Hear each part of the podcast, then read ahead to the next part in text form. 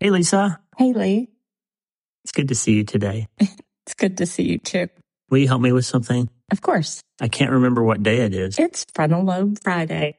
Hey, my friend. Good morning. I'm Dr. Lee Warren, and it's Frontal Lobe Friday. Thanks for Lisa setting that up for us. Hey, I just wanted to go back to yesterday, Theology Thursday. We did two episodes yesterday, and both of them ended up a little bit longer than I thought they would. And I didn't really get to the epigenetics part and the part about how, if you go back to last week, we talked about how using self brain surgery is kind of like choosing your own adventure for life. And so today I just want to wrap up on Frontal Lobe Friday the way in which we can use selective attention and self directed neuroplasticity to choose our own adventure and tell ourselves a different story when we suffer, when we hurt, when we're going through hard things, and how we can use that to find hope. Not to ignore our feelings, but to understand them and process them properly and give ourselves another way to see the story that we're in so that we can change our minds and change our lives. We're going to do all that this morning. But before we get started, I have one question for you. Hey, are you ready to change your life? If the answer is yes, there's only one rule.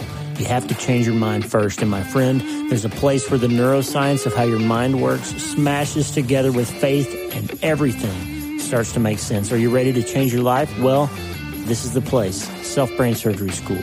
I'm Dr. Lee Warren, and this is where we go deep into how we're wired, take control of our thinking, and find real hope. This is where we learn to become healthier, feel better, and be happier. This is where we leave the past behind and transform our minds. This is where we start today. Are you ready? This is your podcast. This is your place. This is your time, my friend. Let's get after it.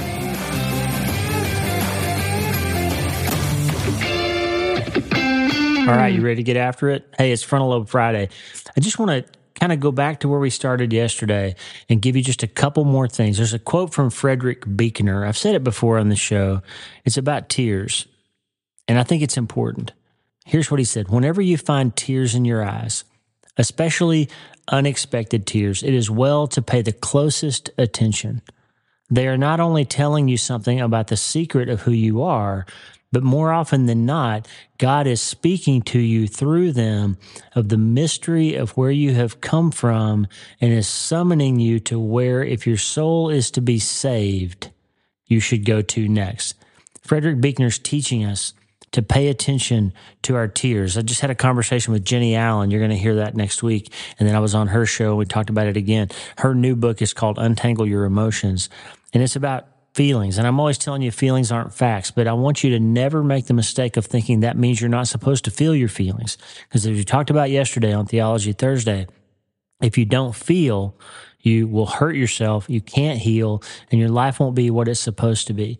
Feelings are important. They're just not always true. So learning how to discern, learning how to pay attention to those tears in our eyes is an important part of becoming healthier and feeling better and being happier. And I want you to become a master self brain surgeon, to biopsy those thoughts, take every thought captive, to learn to put them in the right context and mash up your thoughts and your feelings and understand where they're coming from, understand what they mean, why you've assigned a particular meaning to them that you have. That's part of what your amygdala does, by the way.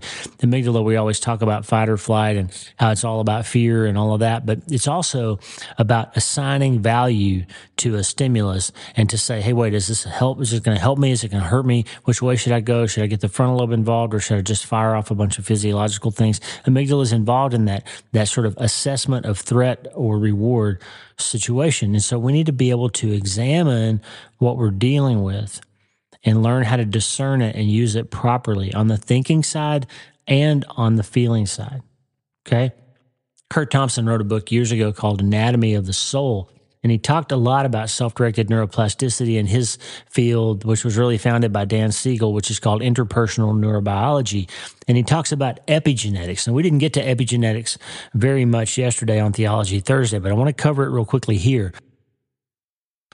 It's without question now. There's no doubt you inherit some of the baseline things that you are uncomfortable with, afraid of, made stressed out by, by what your parents went through. And that's part of this notion is Gina Berkmeyer, I mentioned her book about generational trauma. This part of the situation when the Bible references the sins of the father being visited on the third and fourth generation, it's not about God being capricious or mean or punishing people. It's about warning parents how you live affects your children and their children and their children. It's about giving us an opportunity to be intentional with what we do and the things we think about and, and the decisions that we make because it's going to affect the people that come after us. And that sentence that I read to you the other day was if you don't heal the child inside you, you will harm the child that comes out of you. And we all know that to be true because all of us have some wounds from our family. And hopefully we haven't passed those on, but there are some ways in which we have. I'm certain of it. Thompson says this in Anatomy of the Soul. What is both complex and amazing about the mind is how it emerges under the influence of what neuroscientists call epigenetics. Simply put, this means that gene expression is influenced, turned on and off, accelerated and slowed by experience.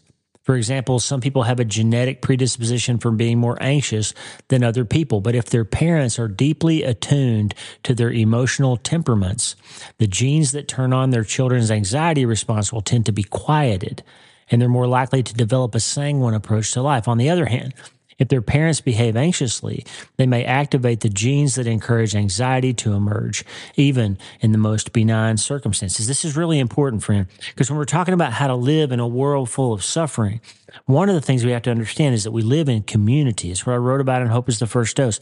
And our community has a responsibility for helping us understand who we are and how we're wired. And as parents, and grandparents, we have a responsibility to, the Bible calls it training up a child in the way they should go. We have a responsibility to paying attention to how our kids are wired and stewarding that to help them not be afraid all the time, to help them tamp down the things that might be sort of baseline stressors for them and to see them for what they are and to call out the things in them that are, that are, that are better, that are higher, that are, that are more, able to navigate things with resilience and to teach them techniques and self brain surgery operations, if you will, to help them be ready to handle life on their own so that they'll be less likely to pass on some of those same fears and problems to their children.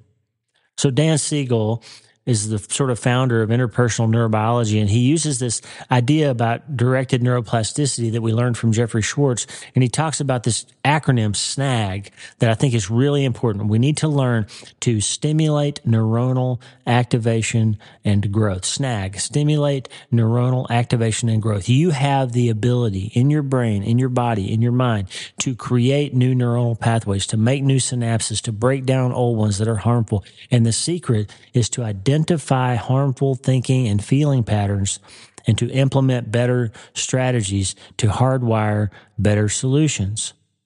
There's several different ways to do this. Kurt Thompson points out three. Aerobic activity has been shown, as we talked about before, with the release of brain derived neurotrophic factor, BDNF, it happens when you move. So moving is good for your heart. It's good for your mind. It's good for your neurotransmitters. Focused attention exercises, this idea that practicing certain activities like prayer and, and meditation, like our abide program that we're on. I hope you're joining us in the Abide idea. Go back to last week and listen to the two Abide episodes and learn that we're going to learn how to direct our minds in meditation and prayer for 10 or 12 minutes every day for eight weeks. And we're going to watch our brain structurally change. So focus attention exercises change the structure of your brain, help you become more resilient, more emotionally stable, and basically rewire your brain to help you instead of hurt you. And then novel learning experiences. So learning new things, especially hard things learning things that you've never felt like you were going to be good at, making yourself learn a new skill, making yourself work a puzzle, doing things like that, especially as we get older, helps us to enhance the building blocks of neuroplasticity in our brain. That's important. it's not mundane rote memorization of things. That doesn't stimulate the same way. It needs to be novel, interesting, hard, challenging for you, and you'll grow from that. But the bottom line is we're in a world in which there is suffering. There are difficult things that make us wonder why and what. And we have traumas and tragedies and massive things. And all of that is going to play in a way of trying to wire our brain to be afraid, to be scared, to be angry, to be ashamed, to be stuck, to be mad at God, to be doubtful, instead of being hopeful and resilient and purpose filled and have meaningful lives, even if we've been through hard things, to be climbers and not crashers.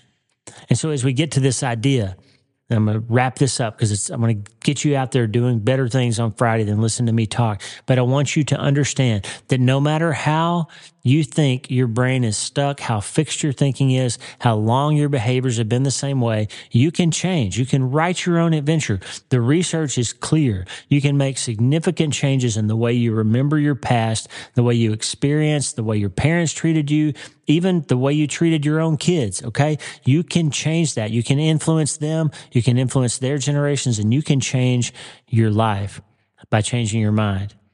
And Kurt Thompson put it beautifully. Even though you can't change the events of the story that have happened so far, you can change the way you experience your story. You can change it, friend. The most important thing to understand is that you're not stuck with the brain that you have. You're not. You can change it and you can change it in a way that helps you instead of hurts you. You can change it in a way that influences the generations after you positively instead of making them be stuck with generational curses. You can change it by practicing things like the abide prayer method that we've come up with. Where you're going to assess the situation honestly. Look at your thought patterns. Look at your feelings. Look at your memories. Look at your habits. Look at the way you interact with other people. And you're going to believe that God can keep his promises.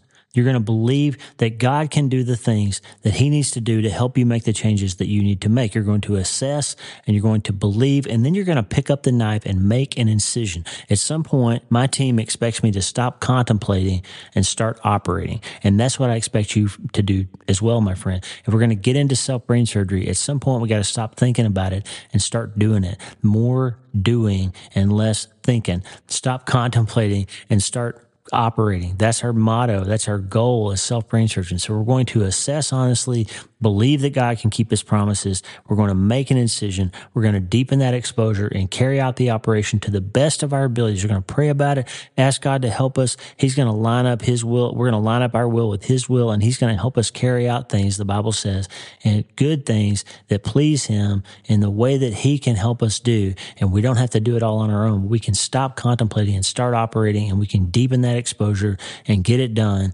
And finally, we are going to expect a good outcome. So when we apply good techniques and good training and good planning and good praying to the operation at hand, we are going to expect a good outcome. Does it always work out perfectly? No. Why? Because we're in a fallen world, a world full of suffering, a world full of difficulty that people sometimes do things that we don't want them to do. Sometimes we can't pull through the way we want to. Sometimes we mess up, even though we said we weren't going to again. There's sometimes that we just don't, it doesn't work out the way we want. But when we carry out a good plan, and when we submit that plan to the will of our Father, and when we use self directed neuroplasticity to change our minds, we will start to see our lives change. And then we'll begin to observe with the quantum Zeno effect the power of repetitive operation from a point of view of expecting positive change. And then we're going to see Hebb's law kick in, and we're going to begin to see neurons firing together and wiring together and inspiring us to inspire each other to change. And we're going to start seeing some traction come forward from this life that we now have of being good self brain surgeons instead of victims of our thoughts and feelings. Friend, that's what Frontal Lobe Friday is all about. We're going to use our brains the way God intended for them, under the direction and control of our minds, under the direction and control of His Spirit. And we're going to start seeing some real change and we're going to become healthier and feel better and be happier in spite of the suffering, in spite of the hardships, in spite of the difficulties, in spite of the past. We are going to tell a different story about how we experience the things that happen to us instead of having to react to them or live in fear of them or mourn them or get stuck in the grief over them. We're going to change our minds and change our lives. And we're going to start today.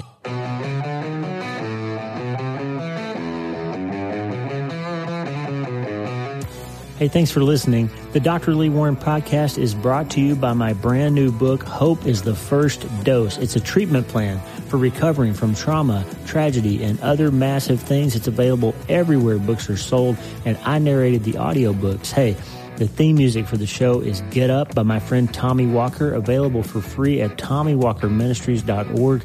They are supplying worship resources for worshipers all over the world to worship the Most High God. And if you're interested in learning more, check out If you need prayer, go to the prayer wall at wleewarrenmd.com slash prayer wleewarrenmd.com slash prayer and go to my website and sign up for the newsletter self brain surgery every sunday since 2014 helping people in all 50 states and 60 plus countries around the world. I'm dr lee warren and i'll talk to you soon. Remember friend you can't change your life until you change your mind. And the good news is you can start today